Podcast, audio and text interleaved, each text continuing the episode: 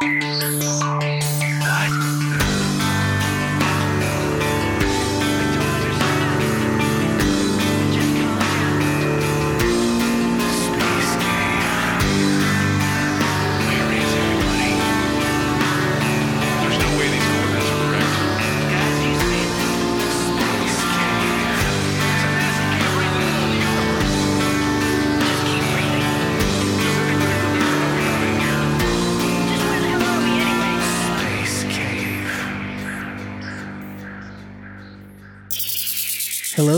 welcome to the Space Cave, a big warg to all of you space burgers out there. I'm David Huntsberger, and uh, I hope you are doing well. A few items before we start. One, you can watch One Headed Beast streaming on Amazon Prime. I don't know for how much longer that's going to go. They kind of put things on Prime and then take them away every so often. Uh, so if you want to see that, you can also see it on the Roku channel. It's a stand-up special we made a few years ago, but the jokes don't really have anything to do with anything too topical, so it should still seem relatively new if you haven't seen it. And you can also listen to stand up of mine anywhere you can get it iTunes and Pandora and Spotify and wherever else. Um, but you're here for podcasting. And a previous podcast I did called Professor Blastoff. Every now and again, people email me about uh, shirts and things like that. I'm going to do for the holidays uh, some cool beer t shirts. So if you want one of those, go to davidhuntsberger.com. And if you don't see the link up yet, uh, there's this like a secret poster thing you can click on. There should be the the shirt link up by Monday or whenever you're getting this. Uh, but there'll be a limited amount, so get yours while you can. Get them to a friend if you'd like, someone who still loves that show, or maybe their shirt wore out. I don't know. But I get emailed from time to time, so I thought this would be a good thing for the holidays if you have someone in your life that would like one. And you heard it here first. I'll probably start posting about it later in the week. So if you listen to The Space Cave, and when it comes out, you get the first jump on it before anyone else knows about that deal anyway. And thanks for supporting the show. The show's made possible by contributions from listeners just like you. If you are a, uh patron on the Patreon page, get access to behind the scenes stuff and an extra episode here and there and things like that. And more than anything else, it just really helps the show. It helps with um, music and beer and upkeep and costs and uh, hosting and all the fees that go along with doing a podcast. And uh, Dan and I really appreciate it. Uh, okay, I think that's it. Let's uh, get into some chatting. As I mentioned before, the views of my guest are his and his alone. They do not represent where he works or who he works for. They are strictly his. Just, I don't think that disclaimer is necessary. We don't really get into anything too particularly uh, controversial, but even still, um, just goes without saying. So, I hope you liked part one. Here's part two with Casey Handmer, a physicist from the Jet Propulsion Laboratory in Pasadena. Enjoy. So, as we were on our little break, you then gently touched on musical theater. It just feels like you've done a million little things that all have amalgamated into this person who I see and have only gotten to know at a science dinner. It's like, oh, this physicist guy who's fat. We sat down and I think I started talking about radiation, which one of your recent blog posts Yes. is about Yes. not being afraid of it. So But I think that conversation kind of got me thinking, and and um, I read all the news articles out there, so Jeff Foust and and uh, Eric Berger and Lauren Grush and a whole bunch of other people, like really top journalists, writing all this cool stuff about space. But then you know, there's also the commentary commentariat that kind of comes along in the Twitter, the Twitter people and and the bloggers and so on, and. Um, there's these kind of perceptions about space stuff, and there are people out there who are very effective and, and articulate advocates for space exploration. And you know, Elon's Twitter feed comes to mind. Robert Zubrin's another person comes to mind. Um, Carl Sagan, probably originally. Um, uh, but but still, like they're kind of like you'd end up in these arguments day after day after day on Twitter with people, and you'd be trying to prove to them that they were wrong with 140 characters or 280 characters, and you just feel like you're saying the same damn arguments badly over and over again. and I was like, what I need, and I had this blog, and I kind of hadn't written on it for a while. And What I'm going to do is I'm going to write like just you know a summary level explanation of what I'm going on about with links to things and things and you know any particular topic where I have an opinion you know like and I'm not even saying my opinion is right. I'm just saying I have an opinion and I'm a physicist so I think it's right. And um and then if I get into one of these arguments I can just be like hey I wrote a blog about this. Check it out. Let me know what you think. And if they come back and they say that's an interesting blog, but did you know that you know particular reference blah blah blah is wrong? I'd be like, oh cool, I'll go back and fix the blog, and then I now know more than I did before. instead of being like, you're an idiot and you're an idiot. Yeah, I see that happening so often in stand-up comedy. People Yeah. start telling a story, telling a joke, talking about a person, and then someone goes, "The name's pronounced this way," and then you, you don't see that person in the moment. I mean, I've, they'll go, "Oh, really?" But then the Thank next you for show- improving my joke. Yeah, the, You know? the next time they do that joke, wow, this person seems really bright. They know that name and how to pronounce it. And- Yeah, yeah, yeah. Well, that's that's the, that's the trick. I mean, and and essentially, like I thought, well, you know, I can either take a blog and like every week, I'll I'll pull an article from the internet that annoyed me, and I'll do a, a withering takedown, and you know, six people will read it, and and um, you know, and and what have I really done except contribute to the hate and the noise? Nothing, right? right. But then I say, well, actually, I'm sure the people who are writing this stuff want just as much as anyone else to be right. You know, they want to be portraying accurate information. Obviously, they don't have the luxury of spending five years in the Caltech graduate school of physics, like learning how to find out the answers to these problems or how to ask questions or, or how to structure just the question, you know. But maybe I can maybe I can contribute thing? something here. Maybe I I'm can some contribute. guy and I work in an auto repair shop, and damn it, I'm good with my hands and I can solve problems. Yeah, and I can good. get your carburetor running, and therefore I, c- I'm smart. But we Ju- need people like that as trust well. Me, I'm smart, and I know more than you about this thing. Yeah, you went to Caltech, but I just I've examined it the same way I would a carburetor, and I'm also right. No, that's fine. That's fine. that? Well, I say wh- what I try and do is I try and write in a way, and I'm not always very good at this, but I try and write in a way where I'm I'm assuming good faith on the parts of the participants, and I'm I'm highlighting existing misconceptions um, or what I perceive be mis- misconceptions, and making a structured, cogent, respectful, well-sourced argument about these particular things, and and hoping that it contributes to the discourse instead of just adding to the noise. Right? It's all about mm. improving the signal to noise. Yeah. And I feel like if if all the people involved in this can figure out the best way to kind of slot all their respective skills and expertise together, we can solve a big problem together, right? Mm-hmm. And and when it comes to industrializing space, which we're going to get onto sooner or later, we need the person who works at the at the car repair shop who can repair a, a carburetor because they know the 20 most common ways that machinery fails. And when we build stuff that has to go to space, we don't want it to fail, right? Right. I mean, ideally, we could have an entire like rocket ship full of carburetor repair specialists to be able to keep things working. But even better than that would be stuff that never breaks down ever. And they'll know how to do that, right? They'll know hey, if you design it, design it that way, I'll be in business for the rest of my life. And be like, thank you, I'll fix that. You know, and that's that's a sort of uh, contribution that I'm really hoping that you know we can kind of get together, um, and and for people you know who are working at SpaceX, I think what it's what's needed to be done is fairly straightforward. Essentially, just do what Elon tells you and build the rocket better and faster. Uh, people who are outside SpaceX who have a strong interest in seeing um, some of the projects that SpaceX is working on succeed, like cheaper launch and really cool internet satellites and and uh, and cities on Mars, and that's something that I get excited about. I know not everyone is excited by it, but I get excited about it. Um, the question is, well, how do I how can I contribute to that without you know, or in, in the most useful way, you know, in, with what limited free time and ability and, and stuff I have. And, and I think, you know, part of that for me is, is contributing to discourse and helping to educate and communicate science. And the other part of that is a separate project, which I've been working on uh, off and on for a couple of years, which is um, really talking about why it is that everyone like finds space exciting right? Like space when when people come to jpl they, they, they sometimes ask well how do you decide what missions to do? And you're like well we have a decadal survey process where all the scientists get together and with all the other people and they decide what they want to do and they put it all together and then every 10 years they revise it and then we have this huge document we can hand it to lawmakers and we can hand it to funding agencies and basically all have consensus on what we want to do right and that's great. That's how the sausage gets made. But space! Because space! Yeah.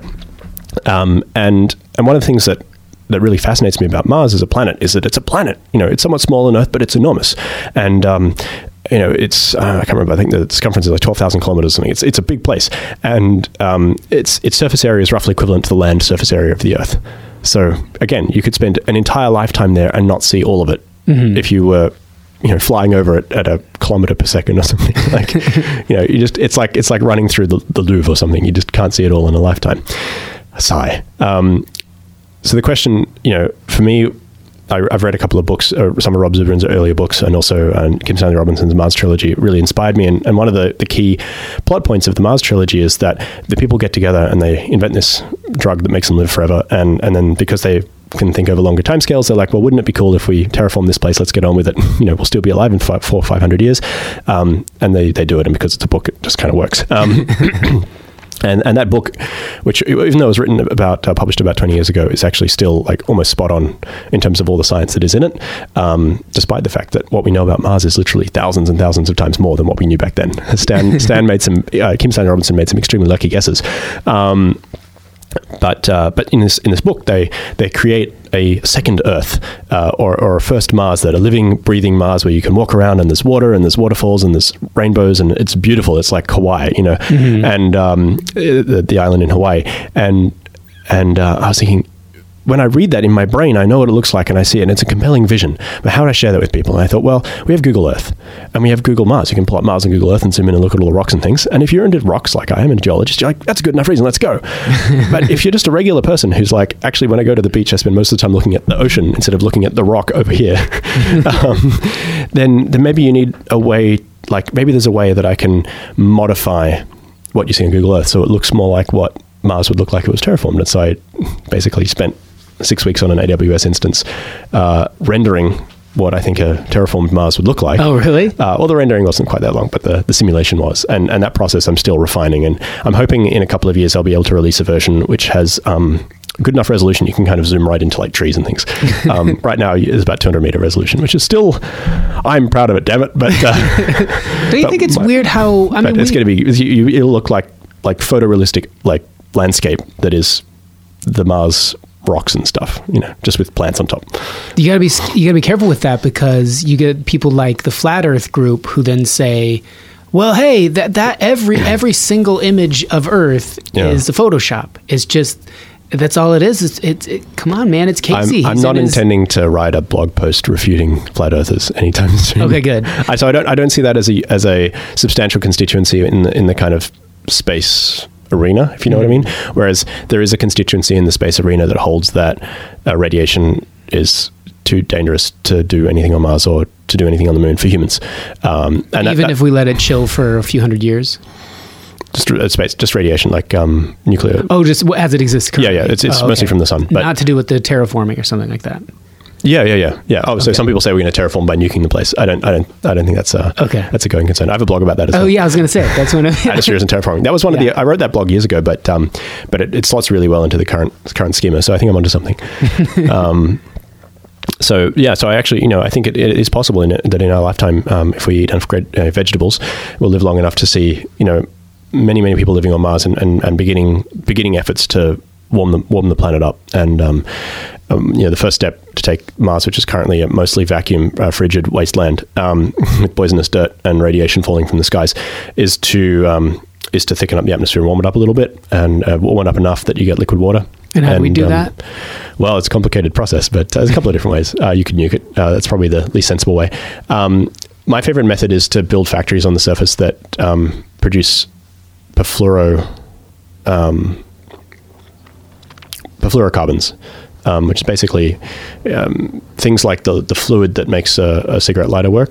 Um, but instead of having hydrogens in there, they've got fluorine atoms.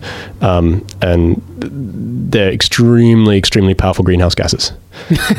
so we need to go there, poison it up nice so that it. well, these chemicals it. themselves are not. I mean, the, the synthesis process of the chemicals can involve some uh, poisonous products.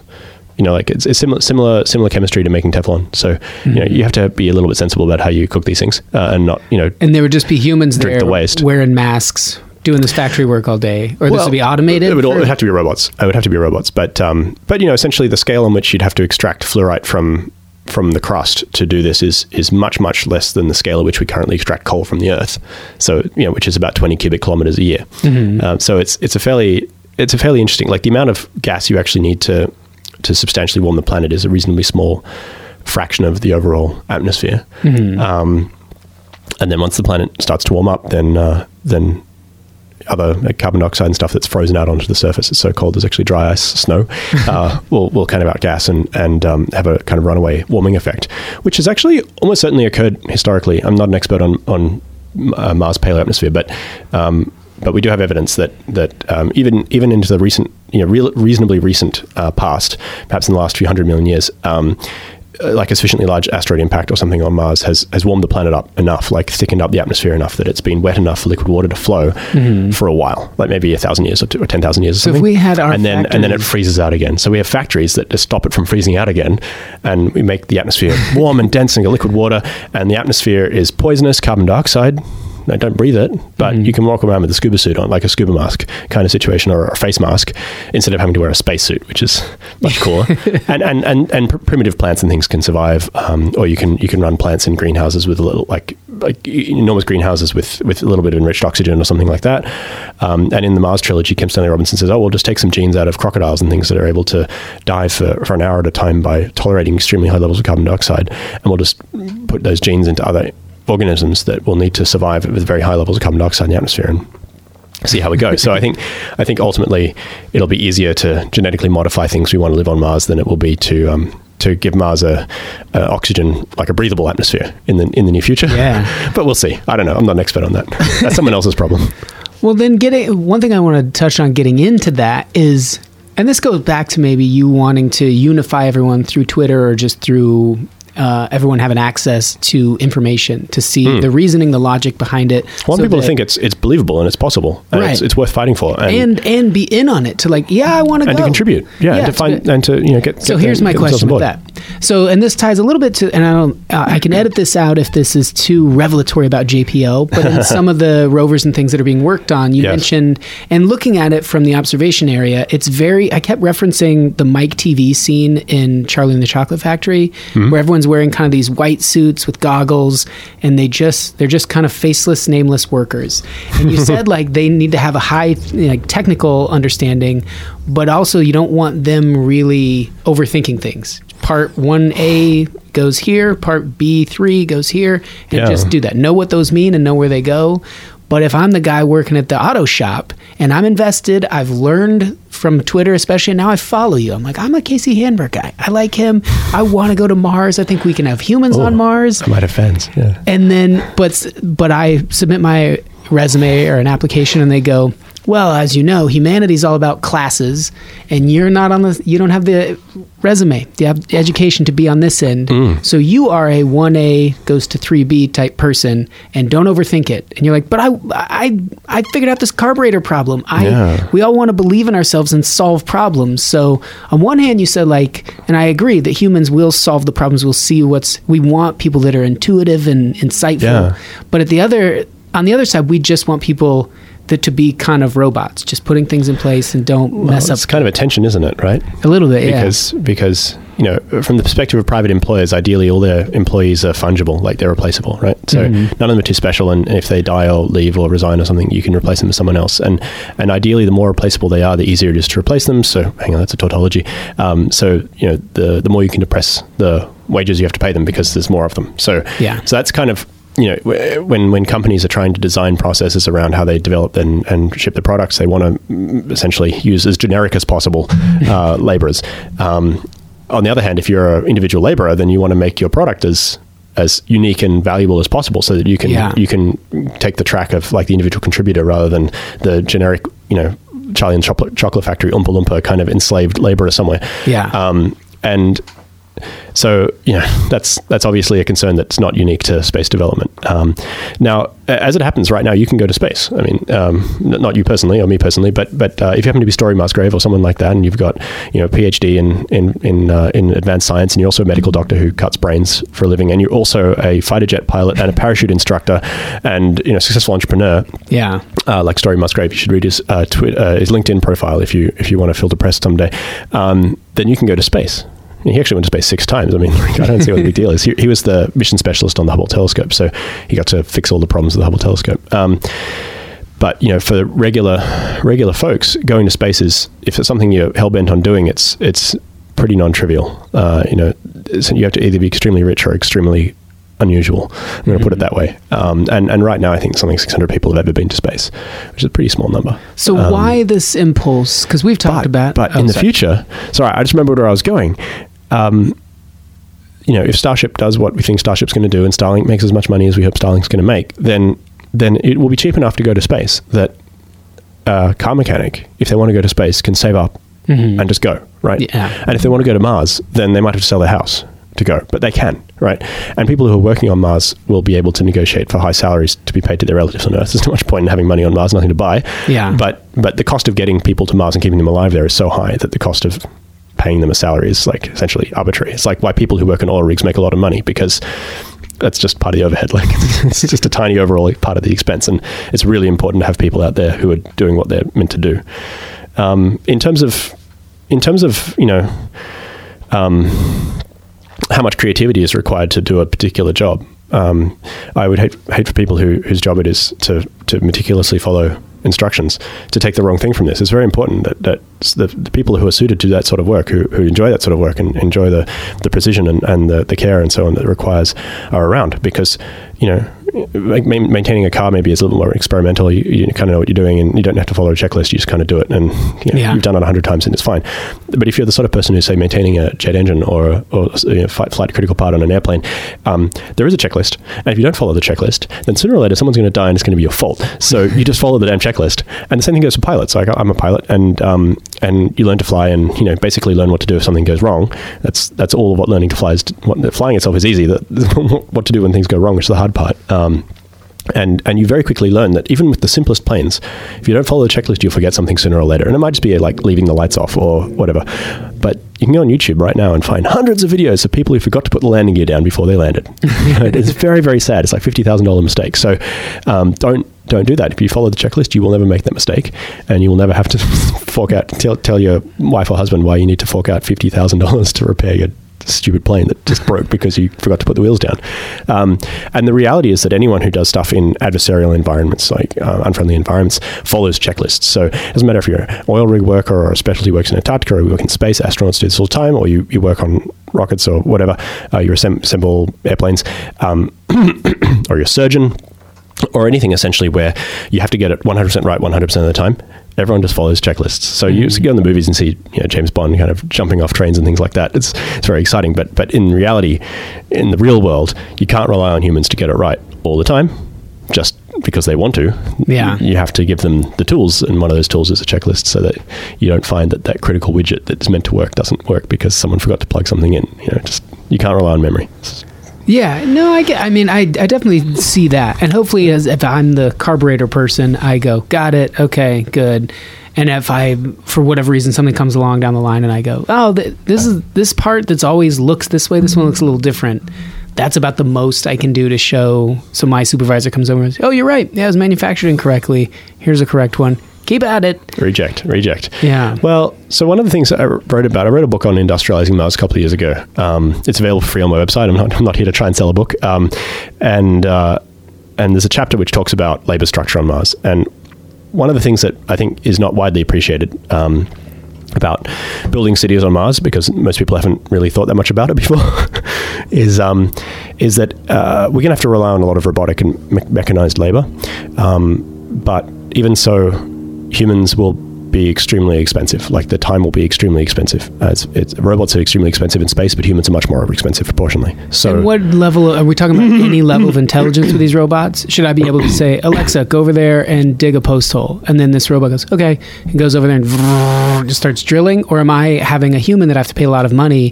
Hey, take this out there to these coordinates, set it up. And I don't. then- I don't really know the answer to that. Um, in in the book, I talk about about using robotic labor as an abstraction from physical labor. So the first the first say you've got to drill a hole, right? you, you dig a hole by hand, right, or, or turn a crank. Um, the the next best way to do that is to have a motor turn the crank for you, and you just hold the motor, right? It turns out that you know a cheap drill it's 25 bucks off amazon or something but a drill that can drill itself like hold its own drill like Yeah. the mars rover is two and a half billion dollars so so it's um it's it's you know you, you optimize what you can optimize and it turns out that using human muscle to to like break rocks is dumb. Uh, but using human muscle to uh, and brains and stuff to align the rock breaking machines which ideally are you know giant diggers and trucks the size of a city block. Great! You know it's like uber but for robots right?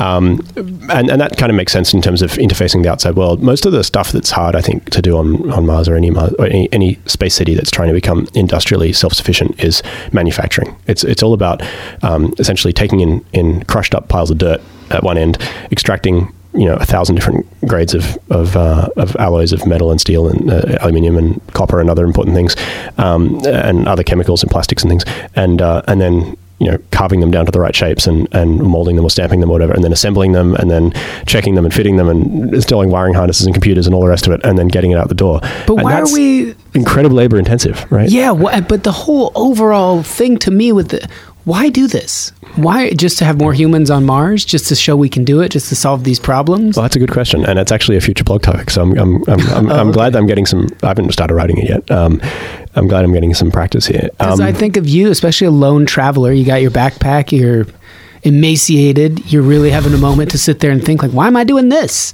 And then Oh, many many moments to sit there and think, why the hell am I doing this? This was stupid. No, I'm But yeah- stuck here in this in this like ghost town for five days before someone drives by to get me But there out. must have been something worthwhile about it. Some sort of existential. Well, it's either this or nothing, and or it's because oh, I saw this because I had this interaction with this person. But there's got to trying be to something. understand trying to understand like my place in the universe on a personal scale or individual scale and i think Mm-hmm. um, to to really belabor or, or, or abuse the metaphor um, pushing humans um, beyond their current comfort areas into into new frontiers Mm-hmm. um, whether they be space or you know other potential places and other potential destinations um, is about the same thing understanding our place in the universe but on a collective scale right and and even though there's something really kind of attractive and, and romantic about going off into the wilderness by yourself with a backpack and doing the whole into the wild thing and being self-sufficient and so on um, and it is actually possible to do. You know like you can live as an individual uh, using stone age level technology in most environments on earth if you know enough and you're lucky enough. Um, there are environments which are too harsh to do that where you can't do it without friends Yeah. um, cooperative cooperation specialization. Um, and and that that you know kind of continues that it's a it's a, um, a spectrum if you like or a continuum of of adversarial environments right? And you know see how long you'll last five meters under the water you know with stone age level tools. It's it's uh, you don't have to go very far to find some place that will kill you really quickly.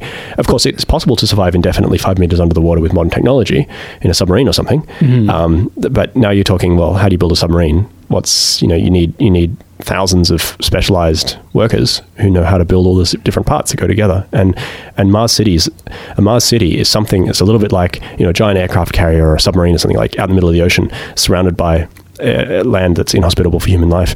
And the really hard part is that it has to somehow last indefinitely. Um, you know and you can you can resupply it occasionally like drop some supplies off or something but um, but you know ideally you wouldn't be dropping off enormous supplies of bulk materials that you can easily obtain locally. Um, and and by the same token you know do you really want to be in the situation where 500 years down the track you're still waiting for a shipment from earth of computer chips that you desperately need to run all the robots uh, or to run the new robots um, and it doesn't arrive for whatever reason? Uh, you know that's that's a bad situation to be in so. Do you think I, I think of it as the person that went out in the woods, did it, and they come back in 10, 15 years later? Yeah. Ted Kaczynski, to some degree, I mean, had a town he could bicycle to. Twenty years though, out there in that shack, and they found him. He wasn't dying of any particular disease or starvation. He was alive. I don't know if I'd hold up Ted Kaczynski as the Not as the alpha role model of, of alpha role model of, of self sufficiency Yeah, no, no. I'm, I'm thinking of someone, 10, again, 10 or 15 years, they have animal pelts, they have homemade shoes. Have you read um, Hatchet by Gary Paulsen? Oh, yeah, I love it. Yeah, that sort of thing. Or, Okay. or My Side of the Mountain. Yeah, or, yeah. or whatever. And of course, So these are fiction, person- not fiction books, but, you- you But know, still, Man vs. Wild, the same basic idea. Yeah. Yeah. And someone probably out there is doing it right now. We're On just YouTube. not. Yeah. You, can, you can see it. You can look it up. It's like No, primitive technology or something. Fully off the grid, which seems Yeah. so impossible to do. But you hear about like these hermits yeah. and things. Yeah. Go find this guy. He comes in, and now he walks into a home where someone goes, "Uh, "Home, lights on, home." This starts talking, and you're in this weird future world. Where like, what would that? I wonder if the human like desire or competitive nature, whatever it would be, that of this person, again, in like animal pelts, hmm. homemade everything, but been living, cooking their own food, foraging for things, setting traps. Now they see this house.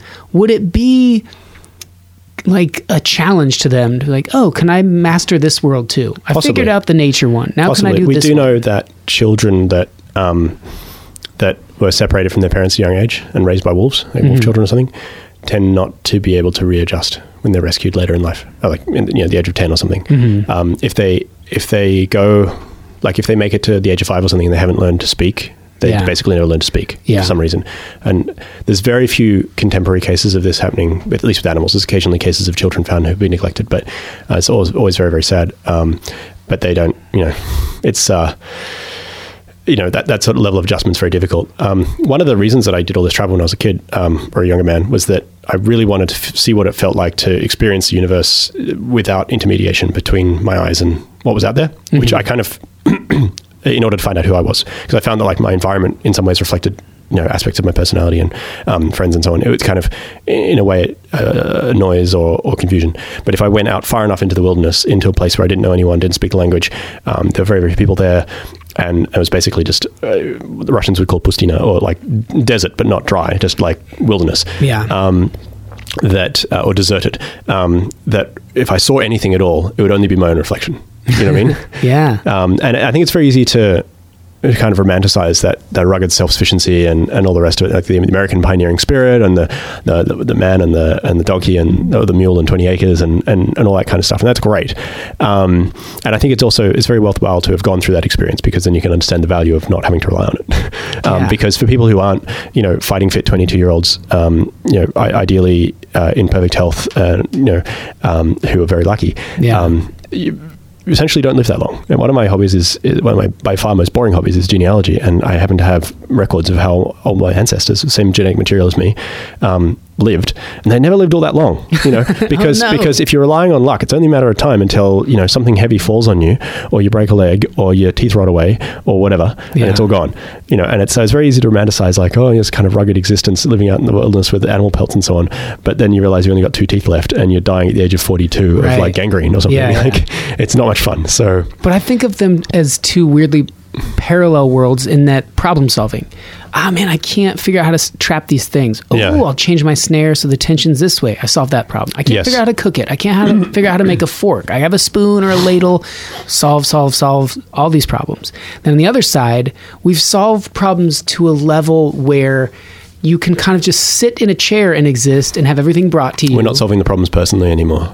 Yeah. It seems like we're Well, something to remember, that. which is like humans. Humans have been around for a very long time. Well, not like dinosaur level time, but like hundreds of thousands of years, um, tens of thousands of generations, and um, we have very limited archaeological evidence of their lives of people. Like you know, the, the oldest human whose name we know is like eight thousand years old or something like that. Like it's it's it's almost nothing. It's like five percent of the total time that humans have been on the earth.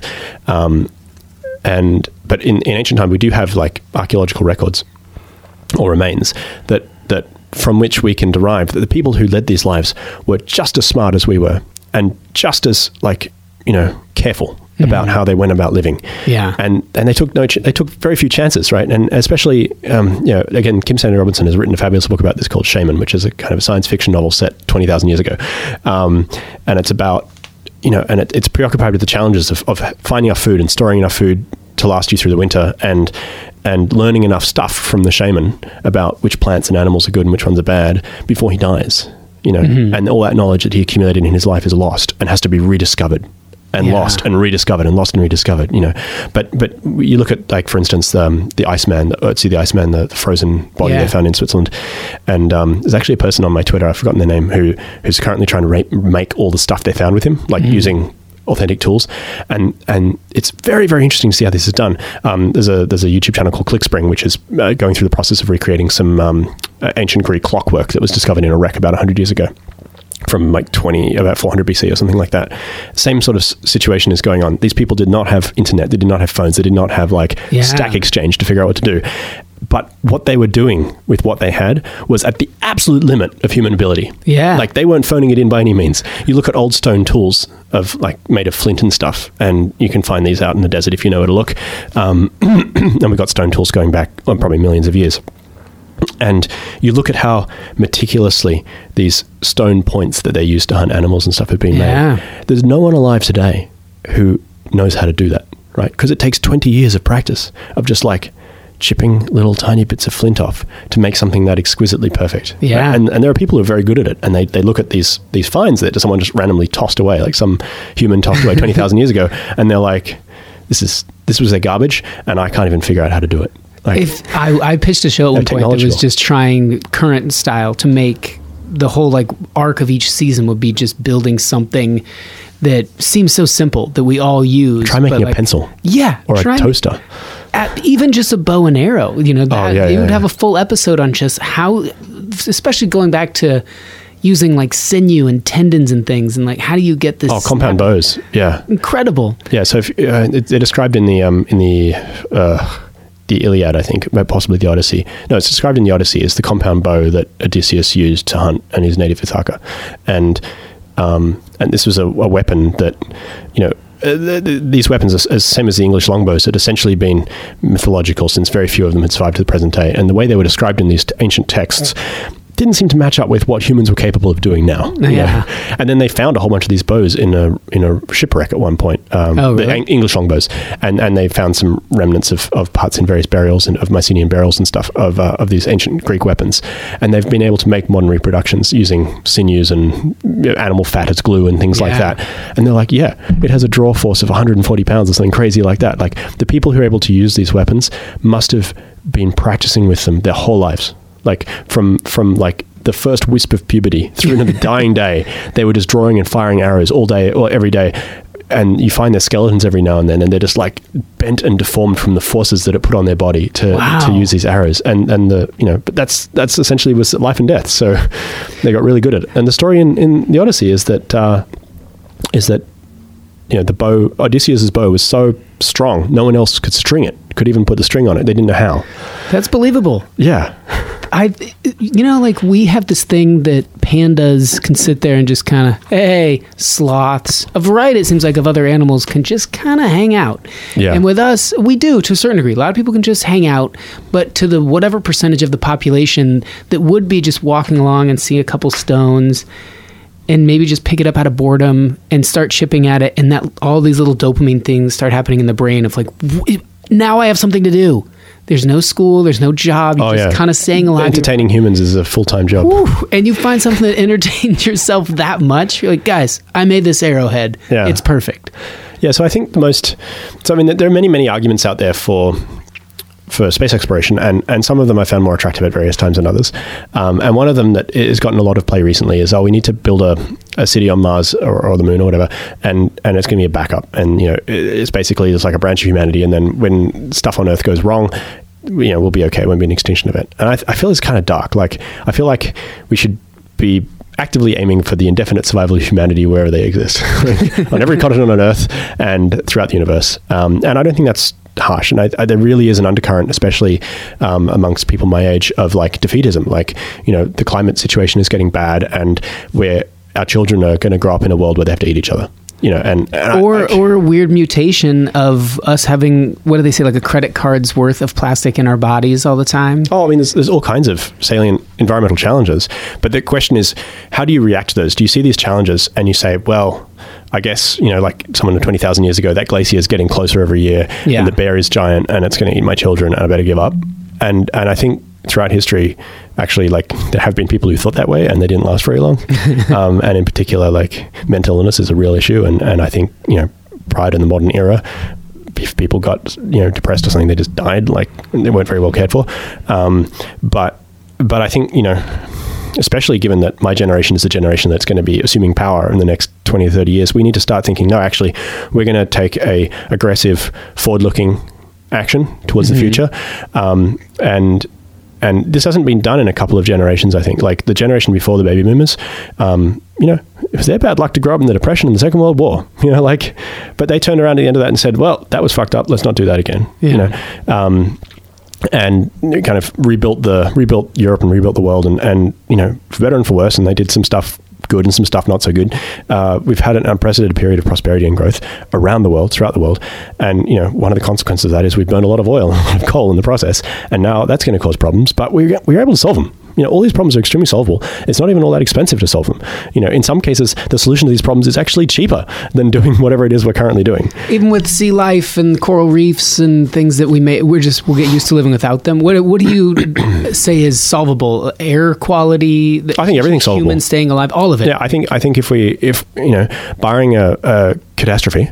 Um, which, which you know, you can't really predict catastrophes. That by definition, they're unpredictable. Um, barring catastrophe, uh, you know, provided we, uh, you know, appropriately optimistic and ambitious about having a vision for a future which is, you know, expansive for humanity, um, we can solve all these problems. If we live long enough, uh, we'll live to see. Like if I live into my 90s, I will live to see, um, you know, major ecological restoration around the world, um, the extension of of you know life expectancy to essentially everyone in the earth, the, the abolition of poverty, the ab- abolition of of um, you know geographic discrimination or, or apartheid, um, and all these all these other issues which kind of plagued the 20th century in a way. Does your optimism from this stem largely from the, and I will say patriarchs of the fossil fuel industries that are just holding on for all they can right now, knowing that like let's just ride it out. Yeah, we've done a lot of damage, but we are.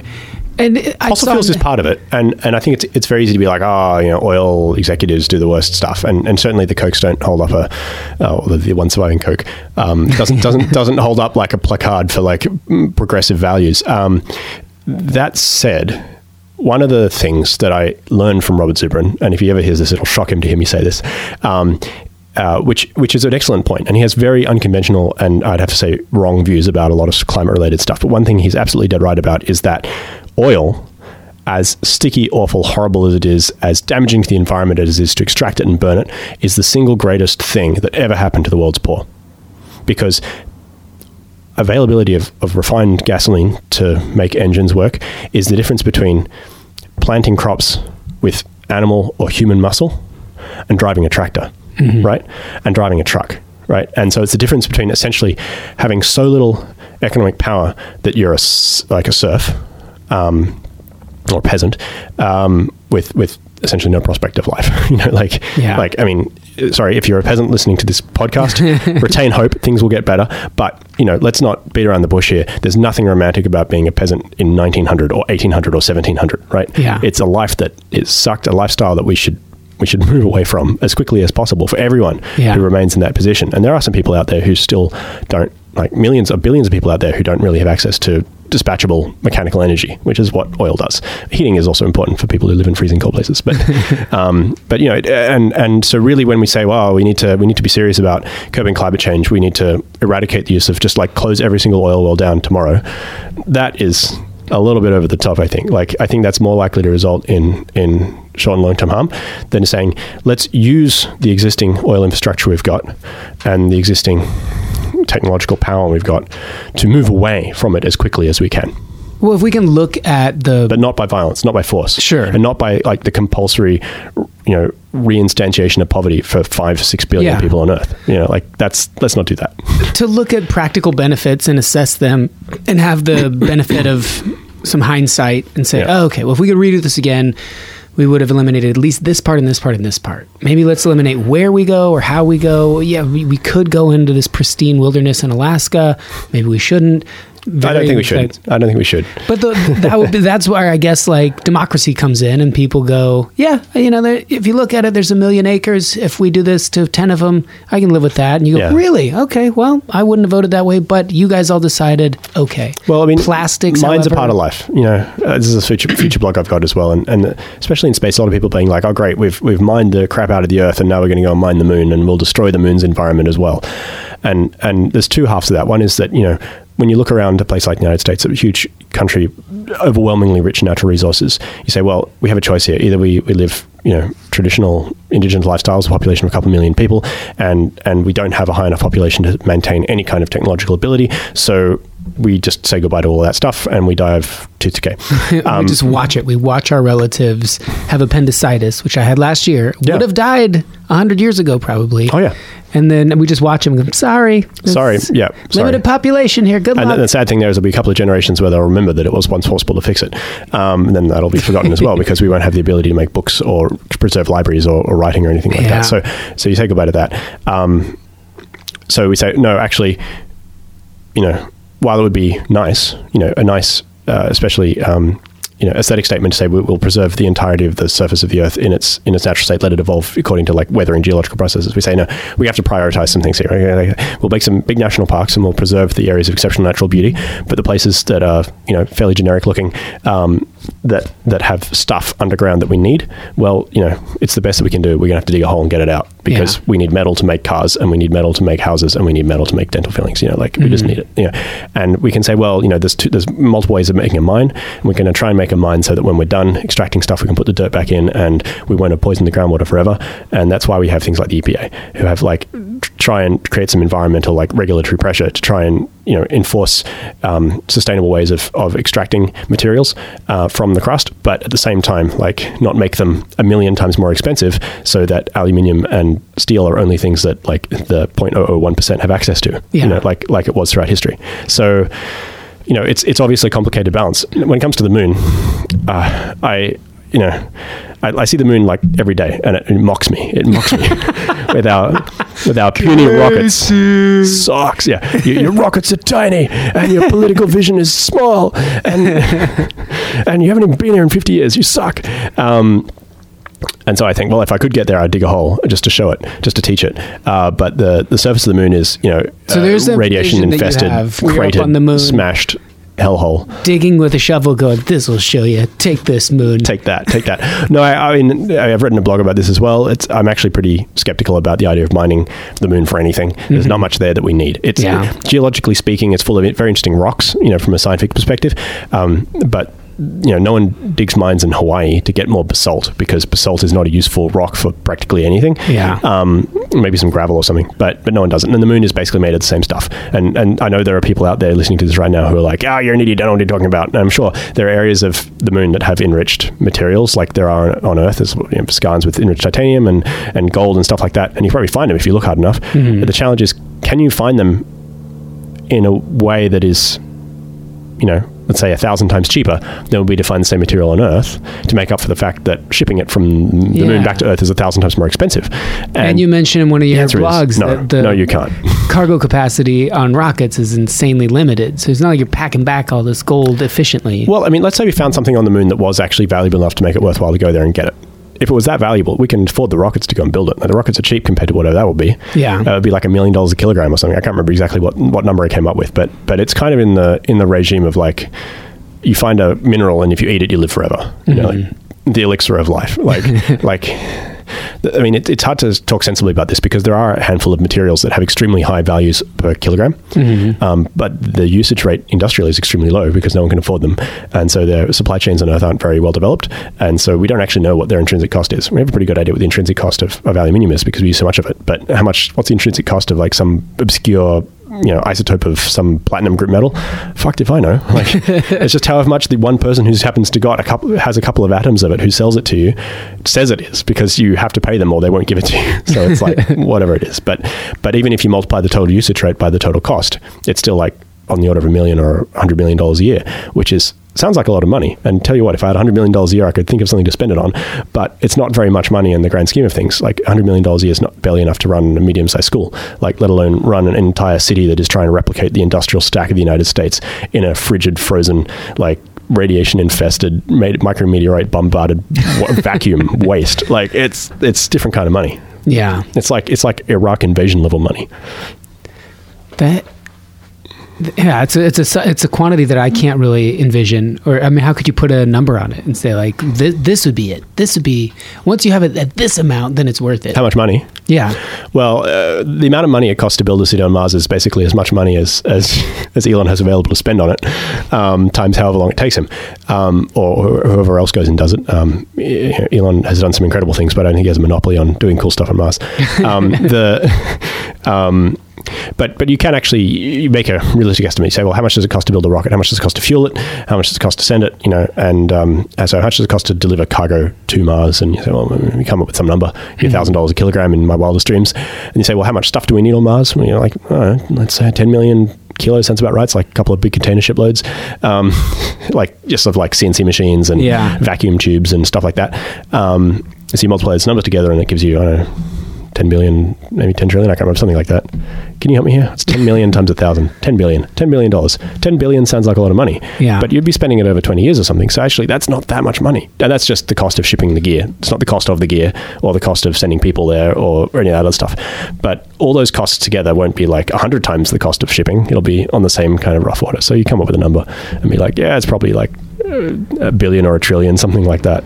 Seems Say like it's a lot worth of money. it though. Th- this is maybe a little far afield from that, but we're talking about, uh, before about efficiency with time with the things we do. Hmm. Where you know if you prepare a meal and you have like a limited amount of dirty dishes and or uh, junk to throw away, If you just "Oh, use the same pot over and over again, you have to clean it too carefully because every you, single like- meal you just get to like recycle. Oh, and it tastes great. It's got all the different flavors. No, It's I mean like soup. if you're just efficient in the ways that you are. Oh, I cleaned this because I had four seconds, and then that way it was repurposed to do. Anyway, Yeah, yeah. yeah. we get we do that. Mike we get- McDonald's happens to be an expert at industrial design for kitchens. You have to be way. efficient, and No, we so the people who are working in, in McDonald's kitchens have no superfluous actions. Everything they're doing is within reach, and that's why the food is so cheap.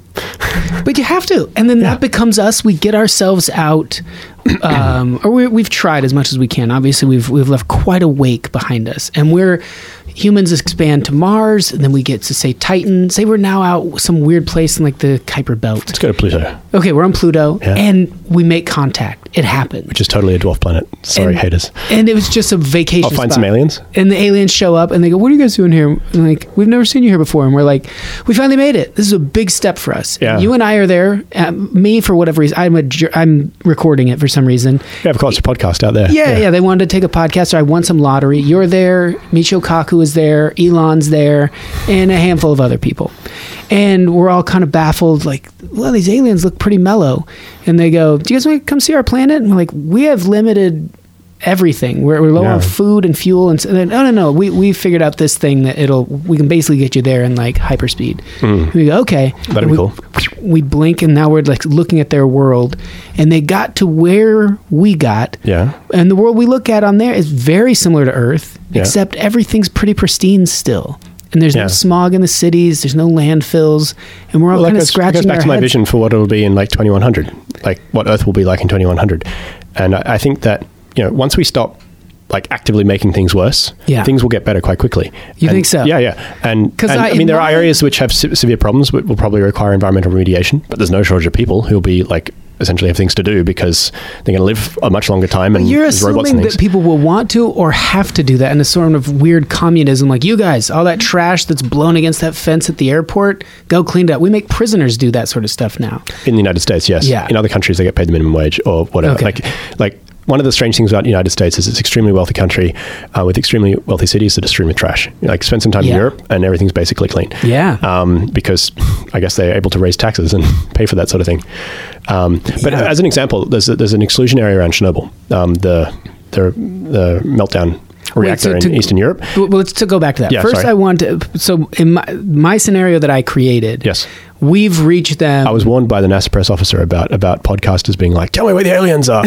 um, so you know, no, we I we've agreed. We we just kind of run into them at a vacation spot they go to, which happens to be Pluto at a Yeah, I mean, if aliens if aliens are out there and we have no evidence whatsoever to suggest that suggest that there is intelligent life outside of Earth, Right. Um, but if they if they are out there and they find us here, then by definition they have better rockets than we do. Okay. uh, at least So at that least would explain- hyperspace rockets.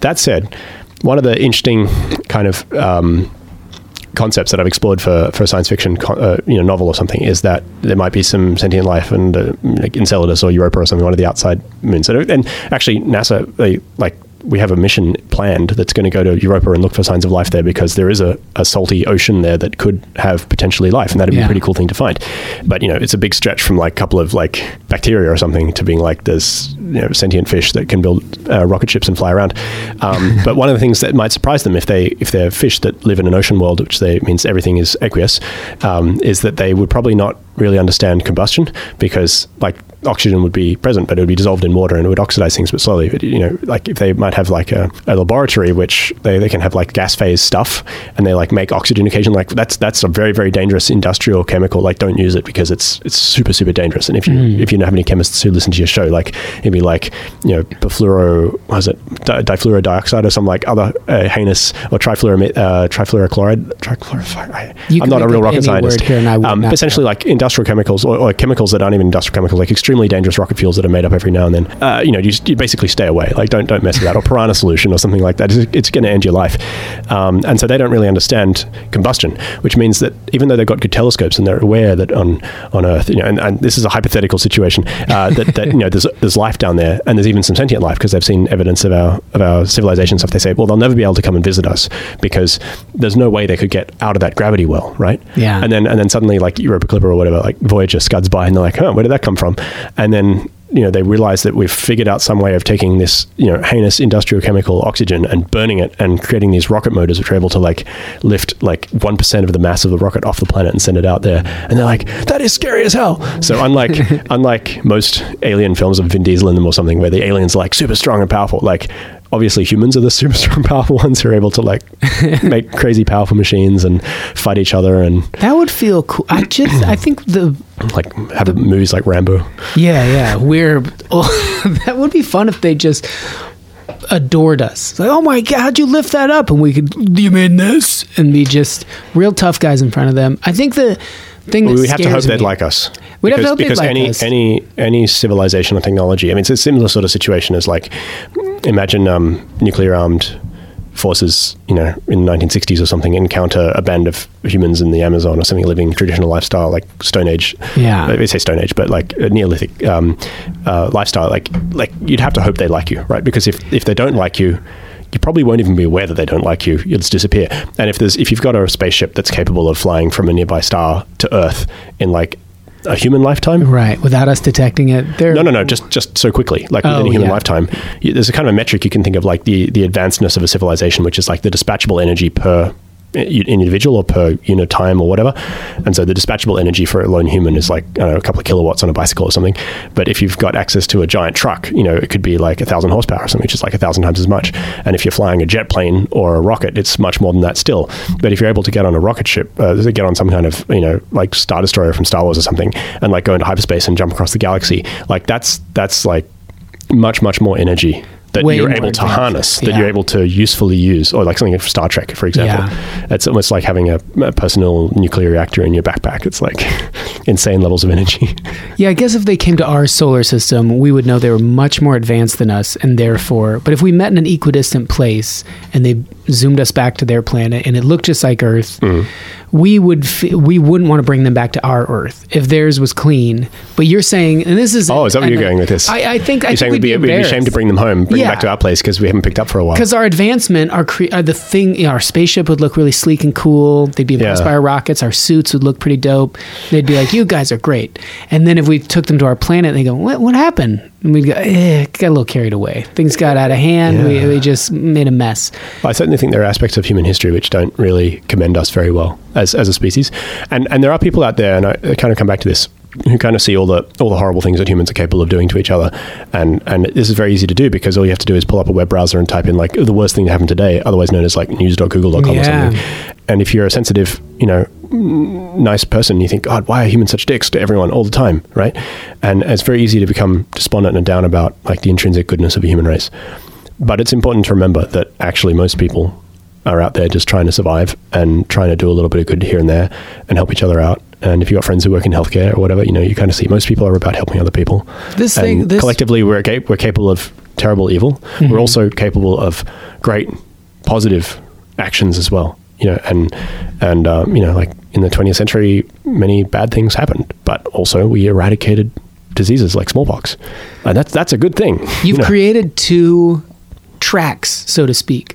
Um, one, the thing we started off and weirdly sort of chatting about, weirdly thinking in context of this conversation, Hmm. uh, the Holocaust and things that w- you can look at it and say, oh, it was those bad guys doing bad things. Hmm. When rea- realistically, you'd go, no, it's bad people doing bad things and other people being kind of apathetic and allowing it, if not Yeah. sharing some of the sentiments and you watch- looking the other way. Yeah. The other track is what else? What else you talked about? Travelers. People would say, "Come in here, eat some food. Hey, you look hungry."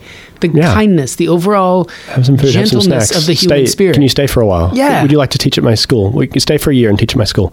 Stuff like that. Um, really that one goes to Mars generous. and does well. The other one pollutes the planet, destroys all the fish, and we die here in this disgusting swamp that we it seems like we've created. Those Wallowing are to me the two. filth. Yeah, yeah, So I like the other one. I like the, the kind travelers that make their way to Mars and make Mars a second inhabitable place. So one of the risks of the of the first point of view is it's fundamentally dehumanizing. And when we think of people using the word dehumanizing, we typically use it to attack people who we don't like. Um, you know, so so like one of the strategies of certain um, you know political constituencies in this particular country is to dehumanize uh, migrants who are coming to the country in the hope that we think oh they're not really humans we can therefore justify the way we want to treat them Right. It's an invasion. and keeping them out They're or something. like vermin. They're like they're like vermin, exactly. Yeah. it's like vermin, and and and you know this is not a new thing that someone just invented. Exactly the same Right. um, propaganda and so on was, was has been leveled uh, throughout time against the outgroup, whoever the outgroup would ha, uh, is, and there always has to be an outgroup if you're pursuing that kind of politics. It's important to realize that if you if you watch movies like Indiana Jones that are like vaguely historical, like based on based on historical memes, that the evil characters in those movies, in order for these to be acceptable daytime entertainment for families, are also dehumanized. And I'm not saying Nazis are all great guys or anything like that, but I'm saying the Nazis in Indiana Jones are portrayed as unthinking, mean, horrible aliens Yeah. who it's entertaining to kill. You know, and don't get me wrong. If I was alive in the 1940s and I was working the Manhattan Project and I was going to go and nuke a bunch of Nazis, which was a plan at one point, but uh, I wouldn't feel too bad about it. Like you know, certain things, you know, like that's what nukes are for. But There was, uh, but th- at the same time, in. There but at the a, same uh, time, we have to remember that the Nazis came to power in Germany not because Germany was some backward hellhole that where people were ignorant. At the time, Germany was the most industrial, like technologically advanced country on earth, some of the richest people on earth, right?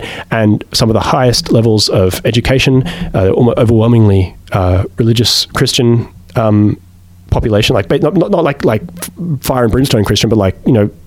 The, the just routine like run of the mill Christians, Like you know, like Christmas and Easter Christians. Exactly, exactly. All, all the same types. And yet, and yet, this is the lesson, right? That it's it's you know like the banality of evil is that somehow the algorithm went wrong over there, and they were able to collectively execute this terrible evil. Yeah. The lesson is not, oh well, I'm lucky I'm not a Nazi. You know, I'm lucky I'm not a German horrible person. Whatever. Um, the the lesson is that if it was that easy for them, it could easily happen other places. Yeah. We need to think very carefully about you know the way we portray fellow human beings Mm-hmm. and understand that in all of us there's a capacity for good and for evil. Yeah, Right. Absolutely. Um, there was a photo album that was recently. I saw it on Twitter. Like Yeah. that someone had had uh, just like in Yeah, a I saw basement that as well. You saw that? Yeah, yeah. They found it in some Chicago basement, and it was photos from the retreat from Auschwitz Yeah. or something. and it just it looks very much like the Roaring Twenties kind of uh, flapper scene almost. You know, Yeah. guys and gals out having fun. They're laughing and they're. I, I see what you're saying when like in movies almost all of the people there, and we know there are some dissidents that, that kept their heads down, but almost all the people involved in extermination camps and so on genuinely believed they were doing the right thing. There you are know. people currently in the United States, I'm sure, that when they heard about the detention centers, drove down there to apply for a job. It's not like it just, oh, I'm just some guy and this Or is my down new there to job. protest outside. I mean, like Both sides, for sure. both, yeah. But we act as if like the apathy from doing something heinous comes from, hey, you, you know your job is a security guard every night? Well, now a new aspect of it is you got to look the other way when I bring this whatever it is in. This is li- illegal thing. And you go, oh, okay. And then after the fact, history or whoever looks at that security guard and how'd you let that happen? And there's some empathy for that person of like, ah, they just, it got worse and worse over time. He didn't really realize well, it's it, I mean, it happens to all of us. Um, do you have a, do you have a road trip around here? Around LA. Well, like up to Mammoth or something like that. Oh, that? sure, yeah. Okay. So I don't know where your listeners are collocated, but there's a there's a fabulous road that runs from Los Angeles up towards. Um, I've actually taken it as far as, as Nevada when I went to Burning Man a couple of times, um, and on the way it goes up the Owens Valley, 395, and just north of Lone Pine, which is a small that, town. That beer's from there. Oh, great! Um, just north of Lone Pine, there's a, a memorial and a museum, the Manzanar. Yeah, Manzanar. I went there for Memorial Day uh, like two years ago. Yeah, and actually, the Santa Anita Raceway just down the road here um, was like also an indeterminate camp. There are a whole bunch of them all over the place, but Manzanar was the largest one. In Manzanar, in the 19, early 1940s, the United States government unconstitu- unconstitutionally interned 45,000 Japanese American citizens. They're American citizens, most of them. Some of them Yeah. had been born in Japan, or their parents had been born in Japan, um, because at the time we were at war with Japan, and they was believed they could be sleeper cells or something. You know, habeas corpus be, be damned. And one of the most enduring memories I have of visiting this place and looking around, there's not much left anymore, is this photograph of um, essentially a scene in which the the people who'd been interned, the prisoners, were being uh, briefed by employees at the camp about a bureaucratic process that had been instituted to provide a, a mechanism whereby people could be allowed to leave. And this was called like a, essentially a, an exam they could take to prove they were loyal to the United States. And as originally instituted, this exam had a particular question that was worded in such a way that a person, a Japanese American dual citizen, who answered it correctly, that would then allow them to re- reta- regain their freedom, would be guilty of treason against the Japanese uh, government, which meant that potentially their relatives who lived in Japan, if they were discovered, could be, and they would be discovered because they'd be like publicly out of the camp, uh, could be, you know, harmed, prosecuted, um, disinherited, um, whatever. So the thing there is the people who were administering the camp probably spoke Japanese by this point. They knew the people who lived there. They worked with them. It was kind of a collaborative, cooperative prison environment as far as it can go. You know, prison with children, great. So they knew that this question was messed up, right? But somehow they weren't able to fix it, at least with the first round. So there they are briefing all these people saying, this is the questions, you have to answer them this way in order to get out, right?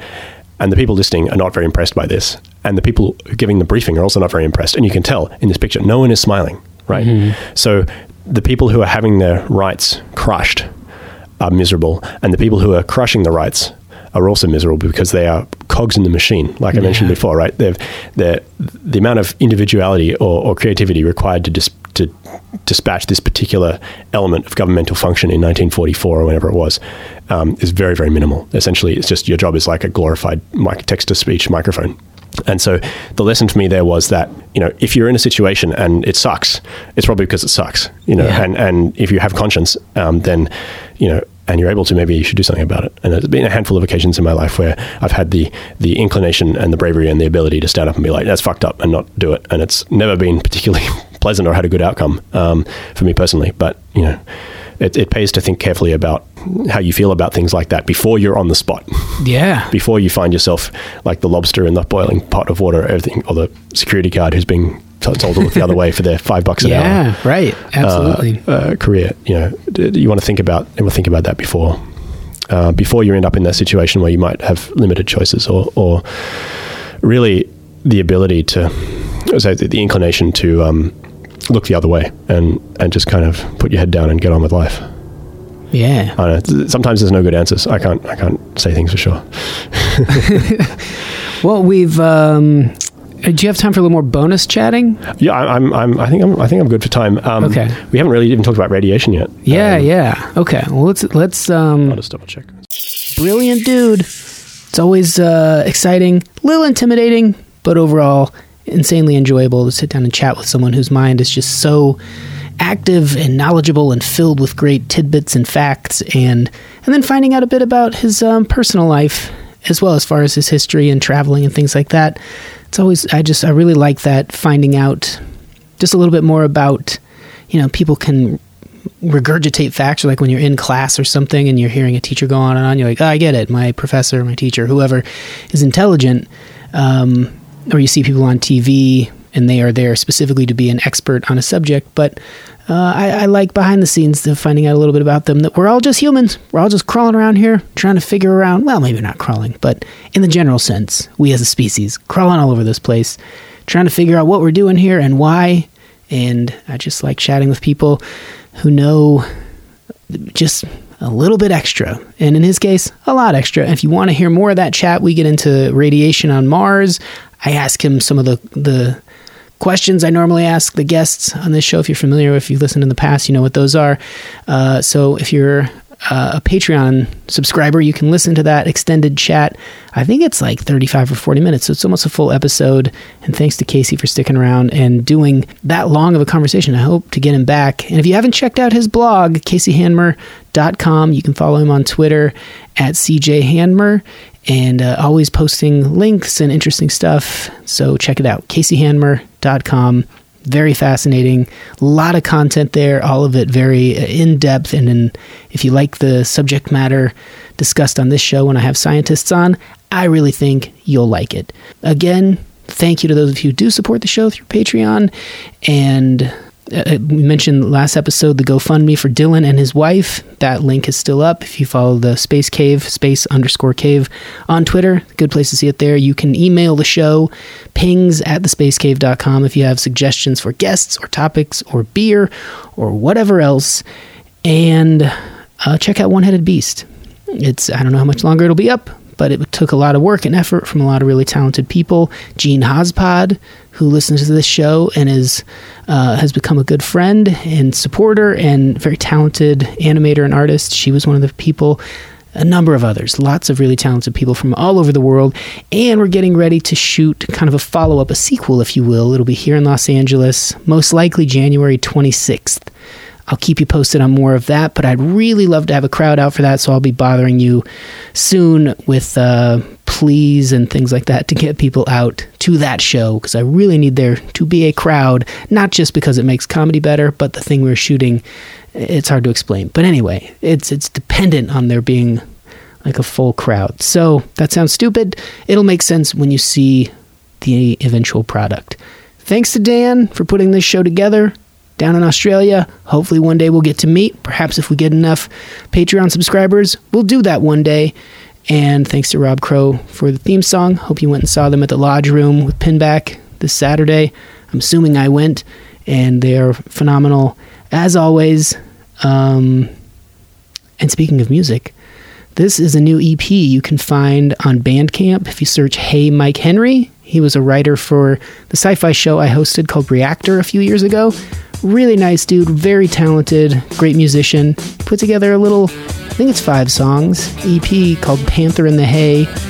I think it's great. I hope you like it too. Uh, here's a title track from it Panther in the Hay from Mike Henry. Thanks for stopping by the Space Cave.